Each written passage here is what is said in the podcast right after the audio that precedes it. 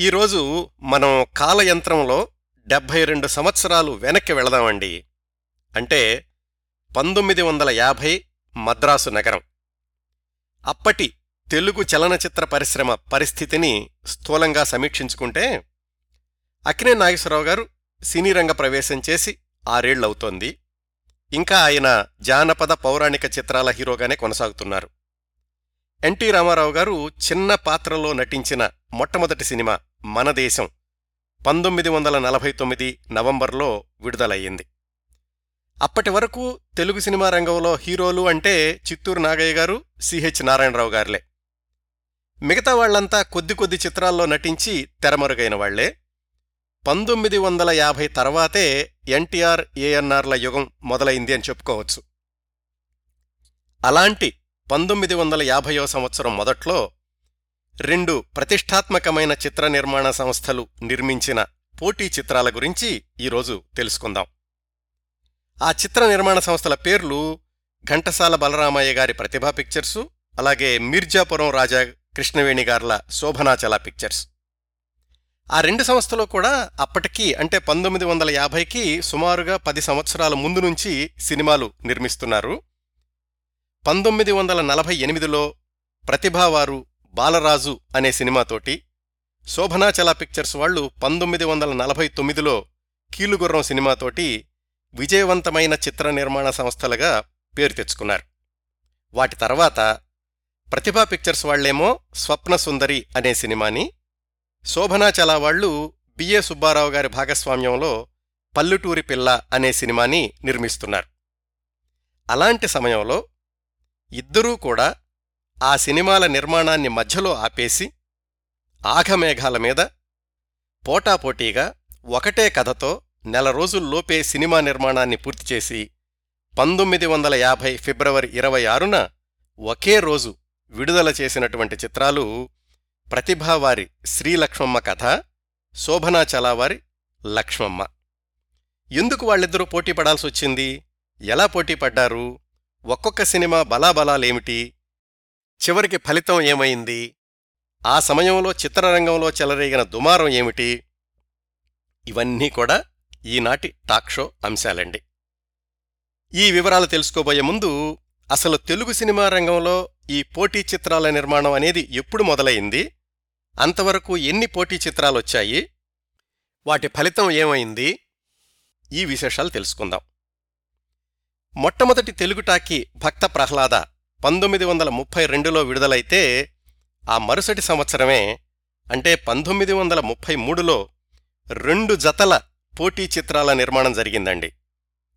తెలుగులో మొట్టమొదటి పోటీ చిత్రాలు సతీ సావిత్రి.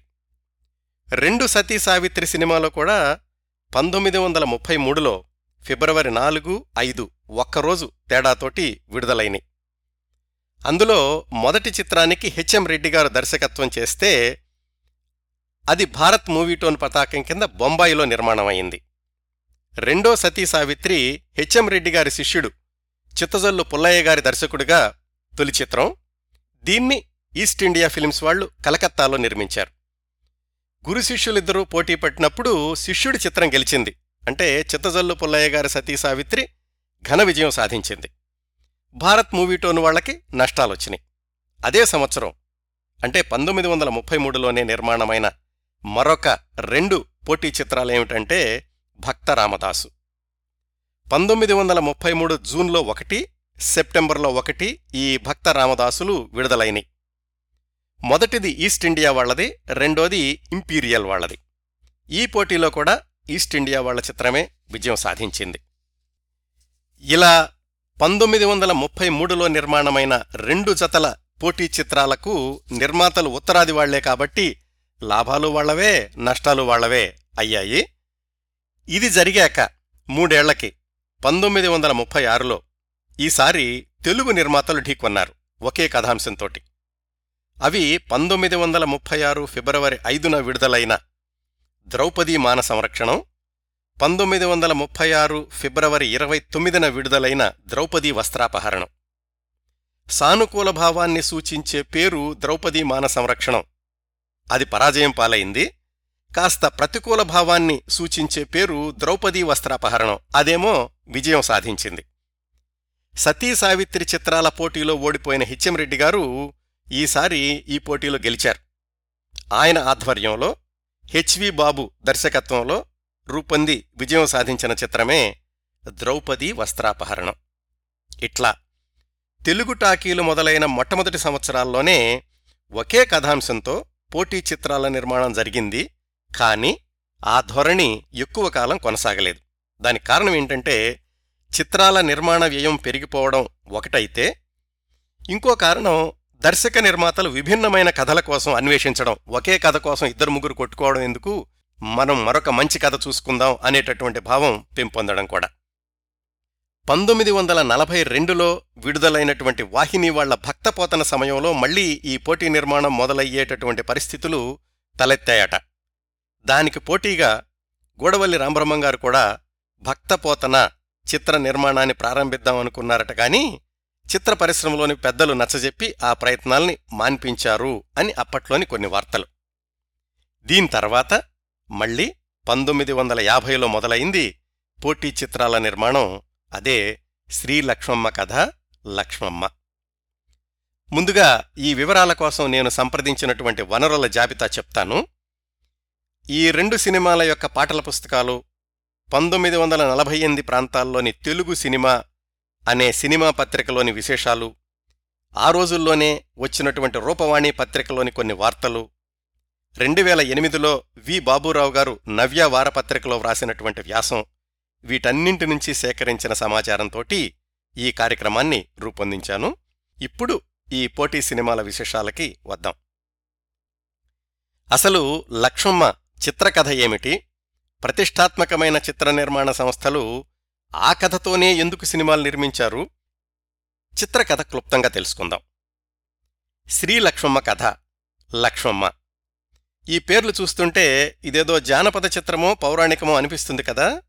నిజానికి ఇది ఫక్తు సాంఘిక చిత్రం. అయితే ముగింపులో కొంచెం జానపద కథాఛాయలుంటాయి. అంటే భర్త చేతిలో చనిపోయినటువంటి లక్ష్మమ్మ దేవతగా మారడం ఇలాంటి సన్నివేశాలు. ఈ కథ ఆ రోజుల్లో జనబాహుళ్యంలో విశేష ప్రచారంలో ఉండేదట.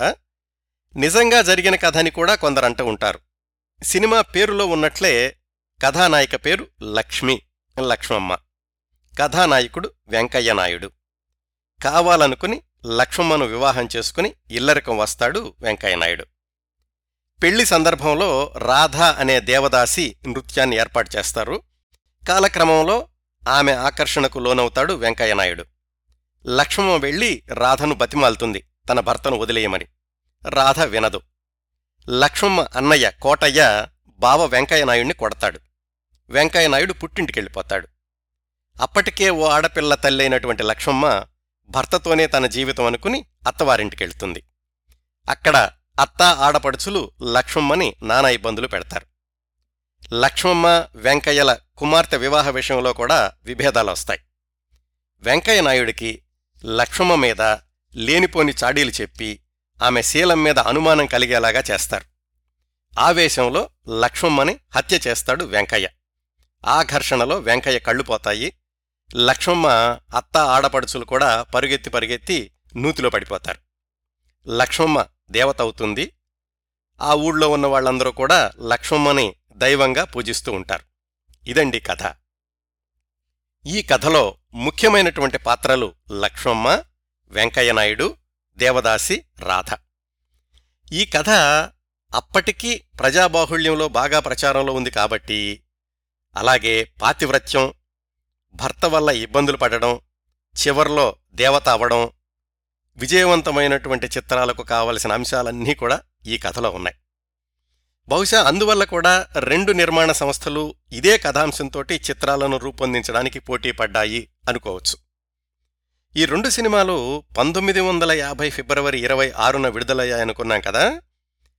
అంతకు రెండేళ్ళ క్రిందట అంటే పంతొమ్మిది వందల నలభై ఏడు చివర్లో పంతొమ్మిది వందల నలభై ఎనిమిది మొదట్లో జరిగినటువంటి కొన్ని ప్రయత్నాలు ఫలించి ఉంటే అసలు ఈ పోటీ చిత్రాల నిర్మాణం జరిగి ఉండేది కాదేమో. అప్పుడేం జరిగిందంటే త్రిపురనేని గోపీచంద్ గారు అప్పటికే తెలుగు సాహిత్యంలో తనకంటూ ఒక ప్రత్యేక గుర్తింపు తెచ్చుకున్నారు. నవల కథా రచయితగా గోపీచంద్ గారికి మంచి పేరొచ్చింది. ఆయన పంతొమ్మిది వందల ముప్పై తొమ్మిదిలో సినీ రంగంలోకి ప్రవేశించి గోడవల్లి రామబ్రహ్మం గారి రైతు బిడ్డ చిత్రానికి రచయితగాను సహదర్శకుడుగాను కూడా పనిచేశారు. అది సారథి సంస్థ నిర్మించినటువంటి చిత్రం. ఆ తర్వాత సారథి వాళ్ళే నిర్మించిన మాయలోకం గృహప్రవేశం ఈ సినిమాలకు కూడా రచయితగా పనిచేశారు గోపీచంద్ గారు. పంతొమ్మిది వందల నలభై ఆరులో గృహప్రవేశం చిత్రం విడుదలయ్యాక గోపీచంద్ గారు లక్ష్మమ్మ కథని సినిమా స్క్రిప్టుగా రాసుకున్నారు. దాన్ని సినిమాగా నిర్మించడానికి పెందుర్తి సుబ్బారావు అని ఆయన ముందుకొచ్చారు. చిత్ర నిర్మాణ సంస్థ పేరు మహతి పిక్చర్స్. ఈ సుబ్బారావు గారు ఎవరంటే అంతకు ముందే కొత్త నటుడు ఎస్వి రంగారావు అంజలిదేవి గార్లతోటి భక్త తుకారాం అనే సినిమాని నిర్మిద్దాము అని ప్రారంభించి కొంత షూటింగు కూడా చేశాక వివిధ కారణాల వల్ల ఆగిపోయింది. పంతొమ్మిది వందల నలభై ఏడు చివరిలో లక్ష్మమ్మ కథ చిత్ర నిర్మాణానికి సన్నాహాలు మొదలుపెట్టారు ఈ పెందుర్తి సుబ్బారావు గారు. ప్రధాన పాత్రకు భానుమతి గారిని ఎంపిక చేసుకున్నారు. దర్శకుడెవరు? భానుమతి గారి భర్త రామకృష్ణ గారు. భానుమతి గారు కూడా ఇదొక విభిన్నమైన పాత్ర అవుతుంది అని వెంటనే అంగీకరించారు. నిజానికి అప్పటికే ఘంటసాల బలరామయ్య గారికి కూడా లక్ష్మమ్మ కథ సినిమా తీయాలనే ఆలోచన ఉందట కానీ ఈ సుబ్బారావు గారు ప్రారంభించారు అనే విషయం తెలుసుకుని ఘంటసాల బలరామయ్య గారు ఆ ఆలోచన మానుకున్నారు. ఈ నేపథ్యంలో మహతీ వాళ్ళ చిత్ర నిర్మాణం మొదలై కొన్ని రోజులు షూటింగ్ కూడా జరిగింది. ఇంతలో నిర్మాత సుబ్బారావు గారికి భానుమతి గారికి ఏవో అభిప్రాయ భేదాలొచ్చాయి. భానుమతి రామకృష్ణ వాళ్ళిద్దరూ కూడా ఆ సినిమా నిర్మాణంలో నుంచి బయటికెళ్ళిపోయారు. సుబ్బారావు గారు మాత్రం సినిమా నిర్మాణాన్ని ముందుకు తీసుకెళ్ళడానికే నిర్ణయించుకుని గోపీచంద్ గారిని దర్శకత్వం చెయ్యండి అని అడిగారు.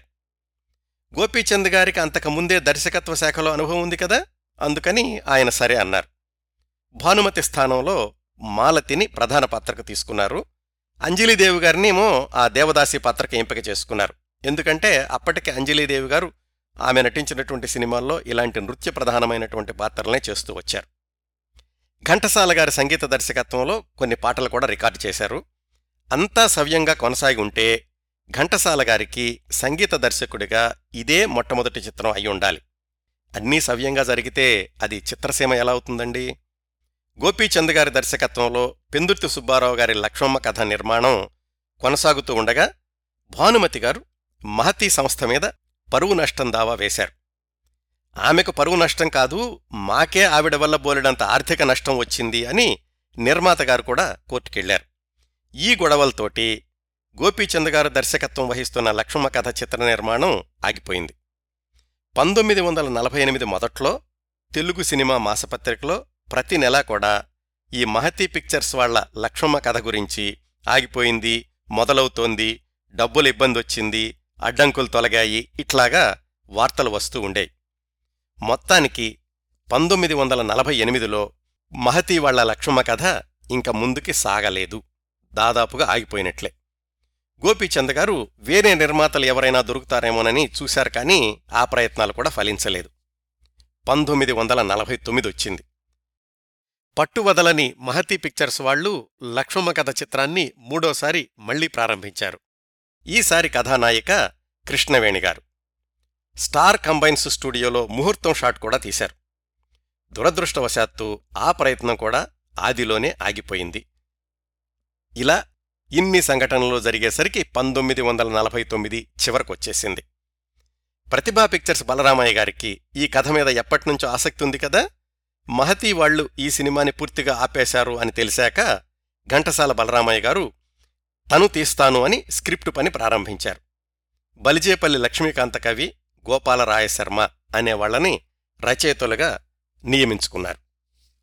ఈ గోపాలరాయశర్మ గారికి తెలుగు సినిమాల్లో ఒక ప్రత్యేకత ఉందండి. ఆ రోజుల్లో చాలామంది ఇళ్ళలోనే కూర్చొని రాసేవాళ్ళు లేదంటే ప్రొడక్షన్ ఆఫీసుల్లో కూర్చుని రాస్తూ ఉండేవాళ్ళు పాటల బాణీలు కడుతుండేవాళ్ళు ఇలాంటివన్నీ జరుగుతూ ఉండేవి. గోపాలరాయశర్మ గారు మాత్రం మొట్టమొదటిసారిగా హోటల్ రూములో కూర్చుని స్క్రిప్ట్ రాయడం అనేటటువంటి ప్రక్రియను ప్రారంభించారు. ఆ రోజుల్లో మద్రాసులో ఎంబాసిడర్ హోటల్ అని ఒక స్టార్ హోటల్ ఉండేది. దానిలో రోజుకి ముప్పై రూపాయలు గదికి అద్దె. నెల రోజులకి వెయ్యి రూపాయలిచ్చి ఆ హోటల్ని బుక్ చేసి గోపాలరాయశర్మ గారితోటి శ్రీలక్ష్మమ్మ కథ స్క్రిప్టుని వ్రాయించుకున్నారు ఘంటసాల బలరామయ్య గారు. చాలామంది అన్నారట ఇదేమిటండి నెలకి వెయ్యి రూపాయల అద్దె కట్టి ఒక రచయితతోటి స్క్రిప్ట్ రాయించుకోవడమా? అని. ఘంటసాల బలరామయ్య గారు తన సినిమాకి సంగీత దర్శకుడిగా సుబ్బురామన్ గారిని తీసుకున్నారు. సుబ్బురామన్ గారు అప్పటికే చాలా పేరున్నటువంటి సంగీత దర్శకుడు ప్రజాదరణ పొందినటువంటి పాటలను అందించిన సంగీత దర్శకుడు కూడా. తన సినిమాకి ఛాయాగ్రాహకుడు శ్రీధర్ అని బందరాయనే.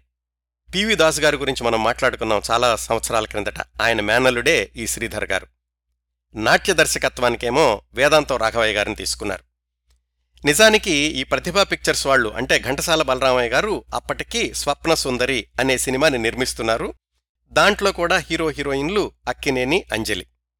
అయితే ఈ శ్రీలక్ష్మమ్మ కథ మీద ఉన్నటువంటి అభిమానంతో ఘంటసాల బలరామయ్య గారు ఆ స్వప్న సుందరి సినిమా నిర్మాణాన్ని ఆపేసి మధ్యలో అదే హీరో హీరోయిన్లతోటి శ్రీలక్ష్మమ్మ కథ సినిమా నిర్మాణాన్ని ప్రారంభించారు. సహజంగానే ఆయన ఆస్థాన కథానాయకుడు అక్కినే నాగేశ్వరరావు గారు నిజానికి కథను ఒకసారి గుర్తు చేసుకుంటే మనం హీరో పేరు వెంకయ్య నాయుడు కదా ఆయన వ్యసనపరుడు. అక్కినే నాగేశ్వరరావు గారికి ఒక ఇమేజ్ అంటూ పెద్దగా లేనప్పటికీ ఆ సమయానికి ఆయనకి నిజంగా ఈ నాయకుడి పాత్ర కంటే కూడా ప్రతినాయక ఛాయలు ఎక్కువ ఉన్నటువంటి పాత్ర అది.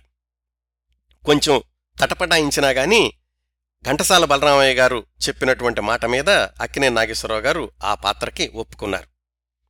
అట్లాగే అంజలీదేవి గారు అప్పటి వరకు నాట్య ప్రధానమైనటువంటి పాత్రలే చేస్తూ వచ్చారు. ఆవిణ్ణి ఈ శ్రీలక్ష్మమ్మ కథలో లక్ష్మమ్మ పాత్రకి ఎంపిక చేయడంలో చాలామంది ఘంటసాల బలరామయ్య గారి దగ్గర వ్యాఖ్యానించారట. ఇదేమిటండి ఆవిడ వాంపు పాత్ర లాంటివి చేస్తున్నారు ఆవిణ్ణి సాధ్వి పాత్రకి ఎన్నుకున్నారు అని. ఘంటసాల బలరామయ్య గారు అవేమీ లెక్క చేయలేదు. లక్ష్మమ్మ అత్తగారిగానేమో శేషుమాంబ అని అప్పట్లో గయ్యాళి పాత్రలు ఎక్కువగా వేస్తూ ఉండేవాళ్ళు ఆమె ఆడపడుచుగానేమో జీవరలక్ష్మి. ఇంకొక ప్రధాన పాత్ర ఉంది కదా ఈ వెంకయ్య నాయుడిని వలలో వేసుకునేటటువంటి దేవదాసి పాత్ర. ఆ పాత్రకి సూర్యప్రభ గారిని ఎంపిక చేసుకున్నారు. ఈ సూర్యప్రభ గారే తర్వాత రోజుల్లో దర్శకుడు వేదాంతం రాఘవయ్య గారి భార్య అయ్యారు. ఆమె కుమార్తె తర్వాత రోజుల్లో హీరోయిన్ శుభ. ఈ విశేషాలన్నీ కూడా నేను వేదాంతం రాఘవయ్య గారి గురించిన ప్రత్యేక కార్యక్రమంలో చెప్పాను. ఇదంతా ఘంటసాల బలరామయ్య గారి శ్రీలక్ష్మమ్మ కథ గురించినటువంటి వివరాలండి. ఒక విధంగా చూసుకుంటే ఆ రోజుల్లో అన్ని రంగాల్లో పేరు పొందినటువంటి సాంకేతిక నిపుణులు తారాగణం కూడా ఈ ఘంటసాల బలరామయ్య గారి శ్రీలక్ష్మమ్మ కథకి ఎంపిక చేయబడ్డారు. ఇది ఇలా జరుగుతూ ఉండగా రెండో వైపున అంటే శోభనాచల పిక్చర్స్ అక్కడేం జరుగుతుందో చూద్దాం. పంతొమ్మిది వందల నలభై తొమ్మిదిలో మహతి పిక్చర్స్ వాళ్ళు మూడోసారి ఈ లక్ష్మమ్మ కథ సినిమా నిర్మాణాన్ని కృష్ణవేణి గారితో ప్రారంభించి ఆపేశారు అని తెలుసుకున్నాం కదా. కృష్ణవేణి గారికి అప్పట్నుంచి ఈ లక్ష్మమ్మ పాత్ర వెయ్యాలని చాలా ఆసక్తిగా ఉండేది. మహతి వాళ్ళ లక్ష్మమ్మ కథ ఎలాగూ ఆగిపోయింది కాబట్టి ఆమె ఆ చిత్రాన్ని తమ సొంత నిర్మాణ సంస్థలో ముందుకు తీసుకెళ్ళాలి అనుకున్నారు. నిజానికి అప్పటికీ కృష్ణవేణి గారు ఇంటూరి వెంకటేశ్వరరావు గారు రాసిన కుమ్మరి మొల్ల అనేటటువంటి సినిమాని నిర్మాణం ప్రారంభిస్తున్నాము అని ప్రకటనలు కూడా ఇచ్చారు. అయితే ఈ గోపీచంద్ గారు లక్ష్మమ్మ కథ గురించి మళ్ళీ మళ్ళీ చెప్పడంతోటి ఆ కుమ్మరి మొల్లను మధ్యలో ఆపేసి అలాగే వాళ్ళు బిఏ సుబ్బారావు గారి భాగస్వామ్యంలో నిర్మిస్తున్న పల్లెటూరి పిల్ల చిత్ర నిర్మాణ వ్యవహారాలన్నీ కూడా బిఏ సుబ్బారావు గారికి అప్పజెప్పి ఈ లక్ష్మమ్మ అనే కథను తీయాలి అని ప్రయత్నాలు ముందుకు తీసుకెళ్ళారు. దానికి మరి స్క్రిప్ట్ ఎక్కడి నుంచి వస్తుంది? గోపీచంద్ గారు అప్పటికే మహతి వాళ్ళకి స్క్రిప్ట్ రాసి ఉన్నారు కదా? ఆ స్క్రిప్టు అప్పటికి వరకు రికార్డు చేసిన పాటలతో సహా కొనుక్కున్నారు ఈ శోభనాచల పిక్చర్స్ వాళ్ళు. అంటే కృష్ణవేణి గారు మిర్జాపురం రాజా గారు. అక్కడ్నుంచి ఈ ప్రతిభా పిక్చర్స్ వాళ్ళకి శోభనాచల పిక్చర్స్ వాళ్ళకి గొడవలు మొదలైనవి మహతీ వాళ్ళ నుంచి తాము సినిమాని కొన్నాకే ఆ విషయం తెలిసి ఘంటసాల బలరామయ్య గారు పోటీగా ఆ సినిమాని ప్రారంభించారు అని శోభనాచల పిక్చర్స్ వాళ్ళు ఆరోపించారు. ఇక్కడ ఒక చిన్న సంఘటన జరిగింది.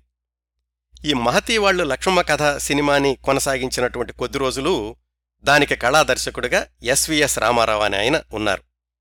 అయితే ఆ సినిమాని శోభనాచల పిక్చర్స్ వాళ్ళు కొనుక్కున్నాక శోభనాచల వాళ్ళు ఏం చేశారంటే ఆర్ట్ డైరెక్టర్గా తమకు పర్మనెంట్గా ఉన్నటువంటి టీవీఎస్ శర్మ గారిని నియమించుకున్నారు.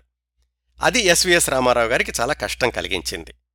మహతీ వాళ్ళ కోసమని ఆయన వేసిన సెట్టింగ్ స్కెచ్లు అలాగే పాత్రల మేకప్ ఎలా ఉండాలి ఇలాంటి చిత్రాలు ఇవన్నీ కూడా ఆయన తీసుకుని వెళ్ళి ఘంటసాల బలరామయ్య గారికి ఇచ్చి ఆయనే ఘంటసాల బలరామయ్య గారిని ప్రోత్సహించి ఆ శ్రీలక్ష్మమ్మ కథ సినిమాకి శ్రీకారం చుట్టించారు అని శోభనాచల వాళ్ళు ఆరోపించారు. ఘంటసాల బలరామయ్య గారేమో వాళ్ళతోటి మాకు సంబంధం లేదు నేను ఎప్పటినుంచో తీద్దాం అనుకుంటున్నాను మహతి వాళ్ళు ఆగిపోయాక నేను ప్రారంభించాను అందుకని నేను సొంతంగా స్క్రిప్ట్ రాయించుకున్నాను అని ఆయన వివరణ ఇచ్చారు. మొత్తానికి ఇలా వీళ్ళిద్దరూ పోట్లాడుకుంటూ ఉండగా భానుమతి గారు కూడా లక్ష్మమ్మ కథ తీస్తున్నారు అని కొన్ని వదంతులొచ్చినాయి. ఏమైందంటేనట మహతి వాళ్ళకు ఈ లక్ష్మమ్మ కథ సినిమాలో నటించినప్పుడు భానుమతి గారికి పూర్తిగా స్క్రిప్ట్ ఇచ్చారట వాళ్ళు. ఆ తర్వాత ఇద్దరికీ పడక కోర్టుకెక్కారు కదా ఆ సమయంలో భానుమతి గారు జమినీ వాసన్ సహకారంతోటి ఆమె కూడా లక్ష్మమ్మ కథ సినిమా తీస్తున్నారు అని మద్రాసులో పుకార్లు మొదలైనవి భానుమతి గారికి అప్పటికీ సొంత స్టూడియో లేదు. అందుకని జమినీ వాసన్ గారి సహకారం తీసుకుని ఈ లక్ష్మ కథ ప్రారంభిస్తున్నారు అని చాలామంది చెప్పుకోవడం మొదలుపెట్టారు. అయితే భానుమతి గారు అలాంటి ప్రయత్నాలు చేయలేదని అవి కేవలం పుకార్లేనని తర్వాత తెలిసినాయి అనుకోండి. ఇంకా మళ్ళీ ఈ పోటీ చిత్రాల విషయానికొస్తే శోభనాచల వాళ్ళు నాయకుడిగా కొత్త నటుణ్ణి పరిచయం చేద్దాము అనుకున్నారు. కాకపోతే రెండో వైపు ఘంటసాల బలరామయ్య గారు తన చిత్ర నిర్మాణాన్ని చాలా శరవేగంతో ముందుకు తీసుకెళ్తున్నారు అని తెలిసి కొత్త నటుణ్ణి ఎంపిక చేసేటటువంటి సమయం లేక అప్పటికే పేరున్నటువంటి కథానాయకుడు సిహెచ్ నారాయణరావు గారిని ఈ లక్ష్మమ్మ సినిమాలో కథానాయకుడిగా తీసుకున్నారు. పైగా అంతకుముందు వాళ్ళు నిర్మించి విడుదల చేసినటువంటి మన దేశంలో కూడా హీరో సిహెచ్ నారాయణరావు గారే. హీరోయిన్ ఎలాగూ కృష్ణవేణి గారే. ఆమె కావాలని ఈ సినిమా నిర్మాణాన్ని ముందుకు తీసుకెళ్ళారనుకున్నాం కదా. ఇంకా ఈ సినిమాలో మూడో ప్రధాన పాత్ర దేవదాసి. ఆ వేషం వేసింది రుక్మిణి. అంటే ఘంటసాల బలరామయ్య గారి చిత్రంలో దేవదాసి పాత్ర వేసిందేమో సూర్యప్రభ. వాళ్ళ అమ్మాయి తర్వాత రోజుల్లో శుభ హీరోయిన్ అయ్యారు. ఈ శోభనాచల పిక్చర్స్ వాళ్ళ లక్ష్మమ్మలోనేమో దేవదాసి పాత్ర వేసింది రుక్మిణి. ఆమె కుమార్తె లక్ష్మి తర్వాత రోజుల్లో హీరోయిన్ అయ్యారు. లక్ష్మమ్మ తండ్రిగానేమో గోవిందరాజుల సుబ్బారావు గారు. ఆడబిడ్డగానేమో హేమలత గారు. వెంకయ్యనాయుడు అన్నగానేమో ముదిగొండ లింగమూర్తి నటించారు. వీళ్ళందరూ కూడా ఈ శోభనాచల వాళ్ళ లక్ష్మమ్మ అనే సినిమాలోనమాట లక్ష్మమ్మ చిత్రానికి సంగీత దర్శకుడు శోభనాచల వాళ్ళతోటి మూడు సినిమాలకి ఒప్పందం కుదుర్చుకున్న ఘంటసాల వెంకటేశ్వరరావు గారు. పైగా ఘంటసాల గారు అప్పటికే మహతీ వాళ్ళు ఈ సినిమా నిర్మాణాన్ని కొనసాగించినప్పుడు కొన్ని పాటలకు ట్యూన్ చేశారు కదా అదొకటి. తరువాత శోభనాచల వాళ్ళతో ఆయనకున్నటువంటి కాంట్రాక్ట్ ఇంకొకటి. దాని ప్రకారం శోభనాచల వాళ్ళకి అప్పటికే రెండు సినిమాలకి సంగీతం దర్శకత్వం చేశారు ఘంటసాల గారు. ఒకటేమో కీలుగుర్రం రెండోదేమో మనదేశం. ఇదిగో ఈ లక్ష్మమ్మ అనేది ఆయనకి శోభనాచల వాళ్ళకి సంగీతం సమకూర్చినటువంటి మూడో చిత్రం అయ్యింది. పాటలు రాసింది తారానాథ్. ఇంకొక విశేషం ఏమిటంటే ఈ రెండు చిత్రాలకి పనిచేసినటువంటి ఒకే ఒక్క సాంకేతిక నిపుణుడు నేపథ్య గాయకుడు ఘంటసాల గారు. ఆయన తాను సంగీత దర్శకత్వం చేసిన లక్ష్మమ్మలోనూ పాటలు పాడారు. తన గురువు సిఆర్ సుబ్బరామన్ సంగీత దర్శకత్వం చేసిన శ్రీలక్ష్మ కథలో కూడా పాటలు పాడారు. ఛాయాగ్రాహకుడు ఎంఏ రెహమాన్. నాట్య దర్శకుడు వెంపటి సత్యం.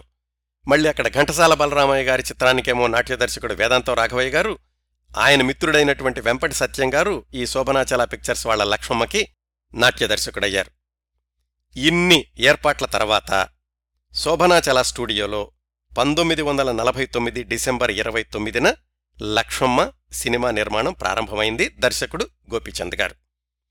ఆ తర్వాత వారం కూడా జరగక ముందే పంతొమ్మిది వందల యాభై జనవరి ఐదో తేదీన ఘంటసాల బలరామయ్య గారు తన సినిమా శ్రీలక్ష్మ కథ షూటింగ్ని మొదలుపెట్టారు. ఈ రెండు పెద్ద సంస్థలు కూడా ఇలాగా ఒకళ్ళ మీద ఒకళ్ళు పోటాపోటీగా సినిమాలు ప్రారంభించడంతో పరిశ్రమలో చాలా వ్యాఖ్యానాలు వచ్చినాయి. మొట్టమొదట్లో అయితే సినిమాకి లక్ష రూపాయలు అలా ఖర్చయ్యేది ఇప్పుడు పంతొమ్మిది వందల ముప్పై ఆరు ప్రాంతాల్లో. అప్పట్లో ఆ ద్రౌపదీ వస్త్రాపహరణం ద్రౌపదీ మాన సంరక్షణం పోటీపడి ఒకళ్ళు లక్షలాది రూపాయలు నష్టపోయారు. ఆ తర్వాత ఇవి జరగలేదు. ఈ సమయం వచ్చేటప్పటికి అంటే పంతొమ్మిది వందల యాభై వచ్చేటప్పటికి సినిమా నిర్మాణ వ్యయం దాదాపుగా మూడు లక్షల రూపాయలైంది. ఇలాంటి సమయంలో పోటాపోటీగా చిత్రాలు నిర్మిస్తే ఎవరో ఒకళ్ళు నష్టపోక తప్పదు కాబట్టి ఈ వాతావరణం మంచిది కాదు అని ఆంధ్రపత్రిక వార్త కూడా రాసింది. వీళ్ళిద్దరూ కూడా పట్టుదలలకు పోకుండా పరస్పర సంప్రదింపుల ద్వారా రాజీకొస్తే బాగుంటుంది అని కొంతమంది సూచించారు కూడా.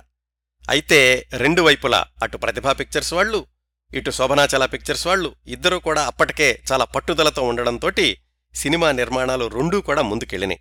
ఎవ్వరూ కూడా ఒక మెట్టు కిందకి దిగి రాజీ పడడానికి సిద్ధపడలేదు. పైగా ఒకళ్ళతో ఒకళ్ళు పోటీపడి వాళ్ళకంటే ముందు మేమే పూర్తి చేయాలి అని రాత్రి పగలు అన్న తేడా లేకుండా షూటింగులు కొనసాగించారు. వీళ్ళల్లో శోభనాచల వాళ్ళకు ఉన్నటువంటి కొంత ఉపయోగం ఏమిటంటే వాళ్ళకి సొంత స్టూడియో ఉంది. అటు ఘంటసాల బలరామయ్య గారేమో వేరే స్టూడియోలు అద్దెకి తీసుకుని అద్దెకి సెట్లేసి పూర్తి చేయాలి. రెండు వైపులా కూడా ఒక్కొక్కళ్ళు రెండు మూడు యూనిట్లతోటి సమాంతరంగా షూటింగ్ను కొనసాగించారు. శోభనాచల వాళ్ళైతే దర్శకుడు గోపీచంద్ ఆధ్వర్యాన ఒకటి అలాగే వాళ్ళకి ఆస్థాన దర్శకుడుగా ఉన్నటువంటి చిత్రపు నారాయణమూర్తి గారి ఆధ్వర్యాన్ని ఇంకొకటి ఇంటూరు వెంకటేశ్వరరావు గారి ఆధ్వర్యంలో మరొకటి మూడు యూనిట్లు ప్రారంభిస్తే ఘంటసాల బలరామయ్య గారు కూడా తన తరఫు నుంచి రెండు మూడు యూనిట్లతోటి ఈ చిత్రాల నిర్మాణాన్ని కొనసాగించారు. కొన్ని రోజులు షూటింగ్ చేయడం వెంటనే పోస్ట్ ప్రొడక్షన్ పనులు కూడా పూర్తి చేయడం ఇలా జరుగుతూ ఉండేవి ఇవన్నీ కూడా పంతొమ్మిది వందల యాభై జనవరిలో జరిగినాయి కదా ఇద్దరూ కూడా అనుకున్నదేమిటంటే ఉగాదికి ఈ సినిమాల్ని విడుదల చేయాలి అని. ప్రతిభా పిక్చర్స్ వాళ్ళకి చాలాసార్లు నెగిటివ్ అయిపోతే ఘంటసాల బలరామయ్య గారు తనకున్నటువంటి పరిచయాలతోటి బొంబాయి నుంచి రా ఫిలిం కొని అప్పటికప్పుడు సాయంకాలానికల్లా విమానంలో ఆ ఫిలింని మద్రాసుకి తెప్పించి షూటింగ్ని కొనసాగిస్తూ ఉండేవాళ్ళు షూటింగ్ రాత్రి పగలో జరిగిందనుకున్నాం కదా రెండు శిబిరాల్లో కూడాను. ప్రతిభా వాళ్ళ శిబిరంలో ఈ షూటింగ్ జరుగుతున్నప్పుడు ఒకరోజు ఏం జరిగిందంటే ఛాయాగ్రాహకుడు శ్రీధర్ గారు షూటింగ్ చేస్తూ చేస్తూ గబాల్ని పడిపోయారట. ఎందుకు? అప్పటికి నెల రోజులుగా ఆయనకి సరిగ్గా నిద్రలేదు సరిగ్గా మర్నాడే అవుట్డోర్ షూటింగ్కి వెళదాము అని ప్రతిభా వాళ్ళ ఆఫీస్కి వచ్చారు అంజలిదేవి గారు. వ్యాన్లో కూర్చున్నారు. ఇంకా వ్యాన్ బయలుదేరలేదు. కాస్త అలసటగా ఉంది అని ఆ వ్యాన్లోనే సొమ్మసిల్లి పడిపోయారు. బలరామయ్య గారు కంగారుగా డాక్టర్ని పిలిపిస్తే ఆయన పరీక్షలవి చేసి అంజలిదేవి గారు చాలా అలసట వల్ల అలా అయ్యారు అని తేల్చి చెప్పారు. రెండో వైపు శోభనాచల వాళ్ళ శిబిరంలో ఏం జరిగింది? లక్ష్మమ్మని అత్తగారు కొట్టేటటువంటి సీన్ ఉంది. కృష్ణవేణి గారు అది సహజంగా రావడానికని చెప్పి అత్త పాత్రధారిణిని నిజంగా కొట్టమని అన్నారట. ఆవిడ నిజంగానే ఈ లక్ష్మమ్మ పాత్రధారిణి అయినటువంటి కృష్ణవేణిని కొట్టారు. చావు బాధేశారు. దాంతోటి ఒళ్ళంతా చీరుకుపోయింది కృష్ణవేణి గారికి. అట్లా ఆవిడ కూడా దెబ్బలు తగినాయి ఇట్లా రెండు శిబిరాల్లో కూడా పడుతూ లేస్తూ ఇద్దరూ షూటింగులు ముగించారు. అక్కినేని నాగేశ్వరరావు గారు శ్రీలక్ష్మమ్మ కథ షూటింగ్ సందర్భంలో తన అనుభవాల గురించి తన మనసులోని మాట పుస్తకంలో ఏం రాసుకున్నారంటే ఘంటసాల బలరామయ్య గారి శ్రీలక్ష్మమ్మ కథ పోటాపోటీగా జరిగినటువంటి నిర్మాణం కాబట్టి ముందు మా సినిమా రావాలంటే మా సినిమా రావాలి అనుకున్నారు. రాత్రిళ్ళు పగళ్ళు పనిచేయాల్సి వచ్చింది. బలరామయ్య గారే కాకుండా ఇతరులు కూడా కొన్ని దృశ్యాలు తీశారు. మొత్తం పంతొమ్మిది రోజుల్లో సినిమా పూర్తయింది. అంత హడావుడిగా సినిమా తీస్తే నాణ్యత ఎంతవరకు నిలబెట్టగలం అన్న ఆలోచన ఎవరికీ రాలేదు. నా పాత్ర చాలా వైవిధ్యం ఉన్నది అనుకున్నాను. కాకపోతే నేను నటించేటప్పుడు ఎవరూ కూడా ఇది తప్పు ఇది సరైంది ఇలా కాదు ఇలా చెయ్యని ఎవరూ కూడా నాకు చెప్పలేదు. ఎందుకంటే షూటింగ్ అంతా కూడా హడావుడిగా జరిగింది కాబట్టి నేనే స్క్రిప్టులో ఏముందో చదువుకుని దానికి తగినట్లుగా నటించాను అని వ్రాసుకున్నారు అక్కినే నాగేశ్వరరావు గారు.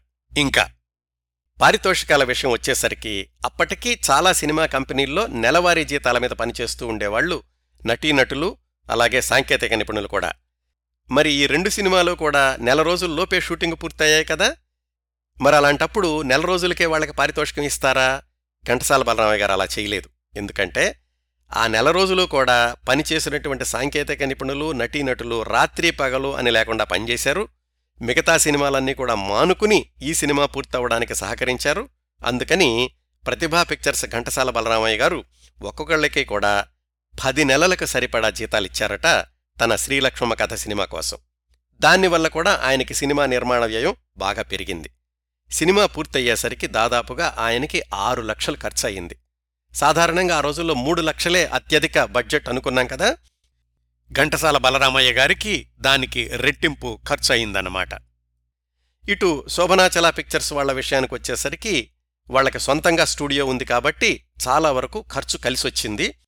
వాళ్ళ దాంట్లోనేమో హీరోయిన్ కృష్ణవేణి గారే అలాగే హీరోగా వేసినటువంటి సిహెచ్ నారాయణరావు గారేమో వాళ్ళ సినిమాలో అప్పటికే నటించున్నారు కాబట్టి ఖర్చు ఎక్కువ కాలేదు. ఈ రెండు సినిమాల నిర్మాణం ఇలా జరుగుతూ ఉండగా మరొక పుకారు కూడా వచ్చింది. అదేంటంటే ఆ సమయానికి పి పుల్లయ్య గారు తిరుగుబాటు అనే సినిమా తీస్తున్నారు.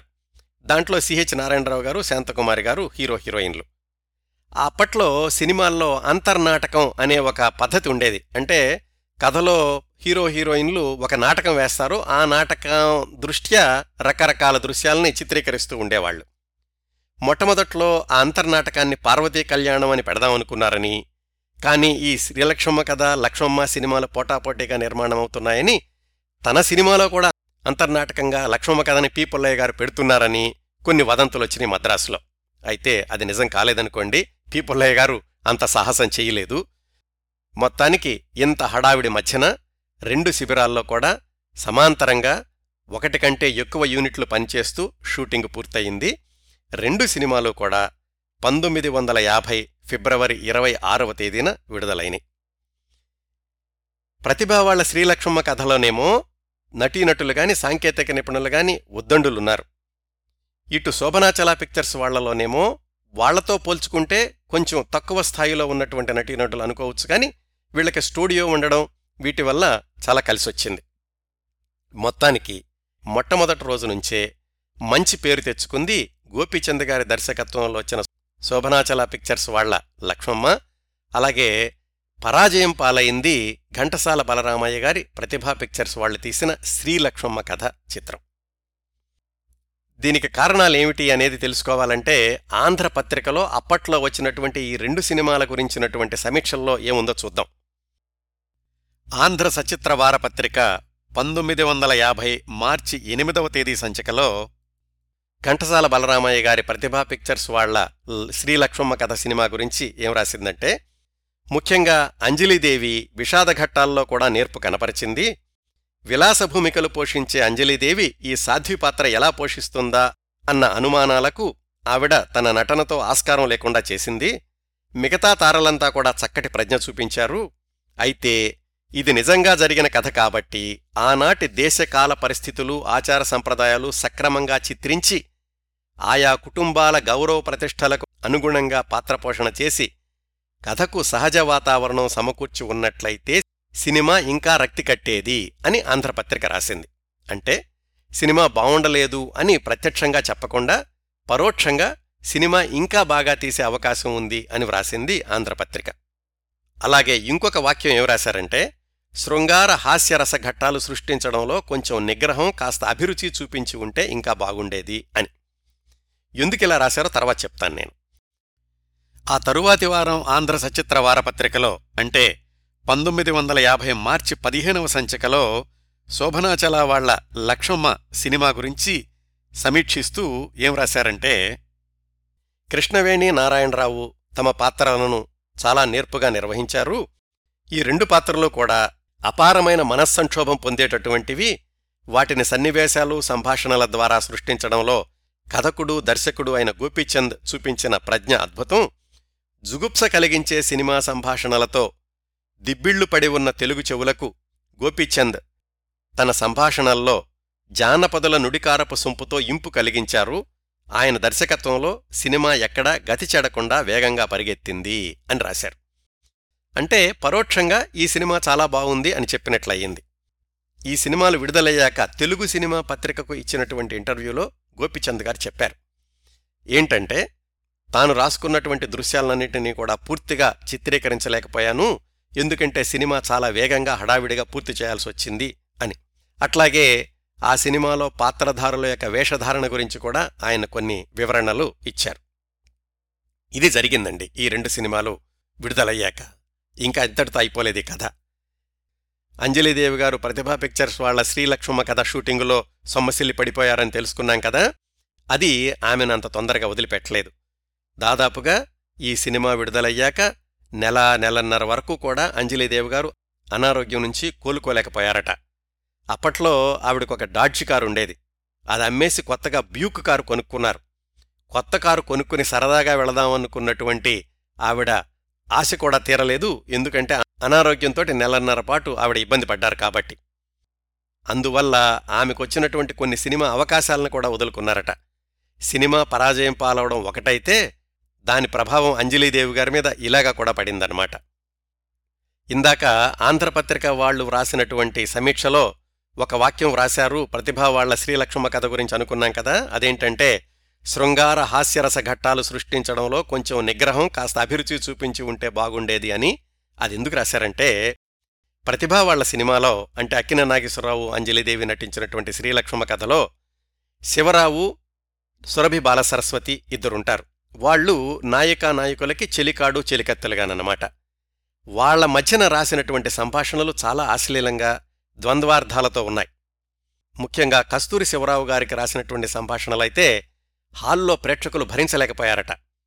మామూలు సినిమాల్లో అయితే ఈ ద్వంద్వార్థాలు ఇలాంటి వాటిని ఒక మాదిరిగా ఆస్వాదించగలరేమో కానీ ముఖ్యంగా ఇది పతివ్రతకు సంబంధించినటువంటి కథ ఉదాత్తమైన కరుణరస ప్రధానమైనటువంటి సన్నివేశాలు ఇలాంటి వాటి మధ్య ఆశ్లీల సంభాషణలు వచ్చేసరికి ప్రేక్షకులు భరించలేకపోయారు.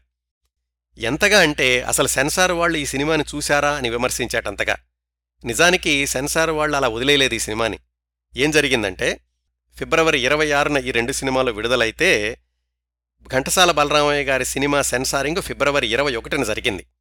అయితే అప్పటికీ విడుదల ఒక వారమే ఉంది కాబట్టి ఘంటసాల బలరామయ్య గారు ప్రింట్లన్నీ ముందే వేయించేసి అన్ని సెంటర్లకి పంపించేశారు. ఫిబ్రవరి ఇరవై ఒకటిన జరిగినటువంటి సెన్సార్లో వాళ్ళు కొన్ని సీన్లు కత్తిరించేశారు. అయితే అప్పటికే రీళ్ళన్నీ థియేటర్లకు వెళ్ళిపోయినాయి కాబట్టి ఆ రీళ్ళని వెనక్కి తెప్పించి మళ్ళా వాటిని మార్చి పంపించేటటువంటి అవకాశం లేకపోయింది బలరామయ్య గారికి. వాటిని అలాగే వదిలేశారు. దాంతోటి గుంటూరు రాజమండ్రి నెల్లూరు పట్టణాల్లో సెన్సార్ వాళ్ళు కత్తిరించినటువంటి దృశ్యాలు కూడా కస్తూరి శివరావు గారి అశ్లీల సంభాషణలు అలాగే వెళ్ళిపోయినాయి. దాంతోటి సెన్సార్ బోర్డు సభ్యులు తెలుసుకుని పోలీసు శాఖకి ఫిర్యాదు చేశారు. పోలీసు శాఖ వాళ్ళు ఏప్రిల్ పదిహేడో తేదీన అంటే ఈ సినిమా విడుదలైనటువంటి నెలన్నరకి శ్రీలక్ష్మ కథ సినిమా ప్రదర్శనని ఆపేయండి అని ఉత్తర్వులిచ్చారు. అది అన్ని జిల్లాలకు కూడా వెళ్ళింది. దాంతోటి ఆ సినిమా ప్రదర్శన తాత్కాలికంగా ఆగిపోయింది. అయితే ఆ సినిమా ప్రదర్శనపై విధించినటువంటి సస్పెన్షన్ ఉత్తర్వుల్ని ఉపసంహరించుకోండి అని ప్రతిభా పిక్చర్స్ వాళ్ళు కోర్టుకెళ్ళారు వాళ్ళు మంత్రుల దగ్గర కూడా వెళ్ళి విజ్ఞప్తి పత్రాలు సమర్పించారు. దానిమీద ఒక వారం రోజులకే ప్రభుత్వం వాళ్ళు ఏప్రిల్ ఇరవై నాలుగవ తేదీన తాత్కాలికంగా సస్పెన్షన్ ఎత్తివేస్తున్నాము సినిమా నడిపించుకోవచ్చు అయితే దీనిమీద కోర్టు వాళ్ళు విచారణ కొనసాగించవచ్చు అని చెప్పారు. కోర్టు వాళ్ళు మళ్ళీ విచారణ కొనసాగించి జూన్ పద్నాలుగో తేదీన ప్రతిభా పిక్చర్స్ వాళ్ళ చట్టాన్ని అతిక్రమించారు. సెన్సారు వాళ్ళ సూచనల్ని ఏమాత్రం ఖాతరు చేయకుండా సినిమాల్లో కత్తిరిచినటువంటి దృశ్యాల్ని ప్రేక్షకుల్లోకి పంపించి చట్టాన్ని పూర్తిగా అతిక్రమించారు కాబట్టి సినిమా ప్రదర్శనను పూర్తిగా నిషేధిస్తున్నాము అని జూన్ పద్నాలుగవ తేదీన తీర్పు చెప్పారు. మళ్ళీ ప్రతిభా పిక్చర్స్ వాళ్ళు తమను సంప్రదించకుండా ఏకపక్షంగా నిషేధం విధించడం అక్రమము అని పైకోర్టులో అప్పీలు చేసుకున్నారు. ఆ పైకోర్టు వాళ్ళు ప్రతిభా వాళ్ళవి సెన్సారు వాళ్ళవి వాద ప్రతివాదనలు విన్నాక సెన్సారు వాళ్ళనే సమర్థిస్తూ ఆ సినిమా ప్రదర్శనను పూర్తిగా నిషేధిస్తూ ఆజ్ఞలు ఖరారు చేశారు. ఆ తరువాత ఆ ఆజ్ఞలను ఉపసంహరించుకుని మళ్ళీ ఆ శ్రీలక్ష్మమ్మ కథ సినిమా ప్రదర్శన కొనసాగడానికి చాలా సంవత్సరాలు పట్టింది. ఇవండి ప్రతిభా పిక్చర్స్ వాళ్ళ పరాజయం పాలైన శ్రీలక్ష్మమ్మ కథ శోభనాచల పిక్చర్స్ వాళ్ళ విజయవంతమైనటువంటి లక్ష్మమ్మ చిత్ర విశేషాలు. ఈ శ్రీలక్ష్మమ్మ కథ లక్ష్మమ్మ ఈ రెండు సినిమాలు కూడా యూట్యూబ్లో ఉన్నాయి. మీరందరూ చూడొచ్చు. స్క్రీన్ ప్లే కూడా ఇంచుమించు ఒకేలాగా ఉంటుంది. సిహెచ్ నారాయణరావు గారు అక్కిరేన్ నాగేశ్వరరావు గారుల నటనను కూడా మీరు పోల్చి చూసుకోవచ్చు.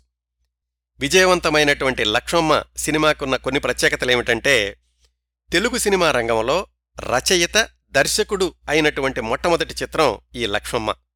అలాగే రచయిత దర్శకుడై విజయవంతమైనటువంటి మొట్టమొదటి చిత్రం కూడా ఈ లక్ష్మమ్మ సినిమానే. పంతొమ్మిది వందల యాభైలో జరిగిన ఈ పోటాపోటీ నిర్మాణం తర్వాత పంతొమ్మిది వందల డెబ్బై నాలుగులో విడుదలైన హీరో కృష్ణ గారి దేవదాసు చిత్రం అనుకోకుండా పోటీ సినిమా అయింది. ఎందుకంటే అక్కినేని నాగేశ్వరరావు గారు ఎప్పుడూ నటించినటువంటి దేవదాసు సినిమాని కూడా అదే సమయంలో విడుదల చేయడంతో ఆ తర్వాత మూడేళ్ళకి పంతొమ్మిది వందల డెబ్బై ఏడు జనవరిలో విడుదలైనటువంటి పోటాపోటీ చిత్రాలు కురుక్షేత్రం దానవీర సూరకర్ణ వీటి గురించి అందరికీ తెలిసిందే. నేను కూడా గత కార్యక్రమాల్లో ఈ సినిమాల గురించి చాలా విశేషాలు చెప్పాను. ఇవండి పంతొమ్మిది వందల యాభై ఫిబ్రవరి ఇరవై ఆరున ఒకే రోజు విడుదలైనటువంటి పోటాపోటీ చిత్రాలు శ్రీలక్ష్మమ్మ కథ లక్ష్మమ్మ చిత్రాల విశేషాలు. ఈ కార్యక్రమాన్ని ఇంతటితో ముగిస్తున్నాను. ఈ కార్యక్రమాలను ఆదరించి అభిమానిస్తున్న శ్రోతలందరకు హృదయపూర్వకంగా కృతజ్ఞతలు తెలియచేస్తున్నాను.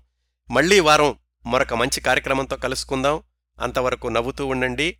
మీ నవ్వులు పది మందికి పంచండి. ప్రస్తుతానికి మీ దగ్గర సెలవు తీసుకుంటోంది సదా మీ ఆదరాభిమానాలను కోరుకునే మీ కిరణ్ ప్రభ.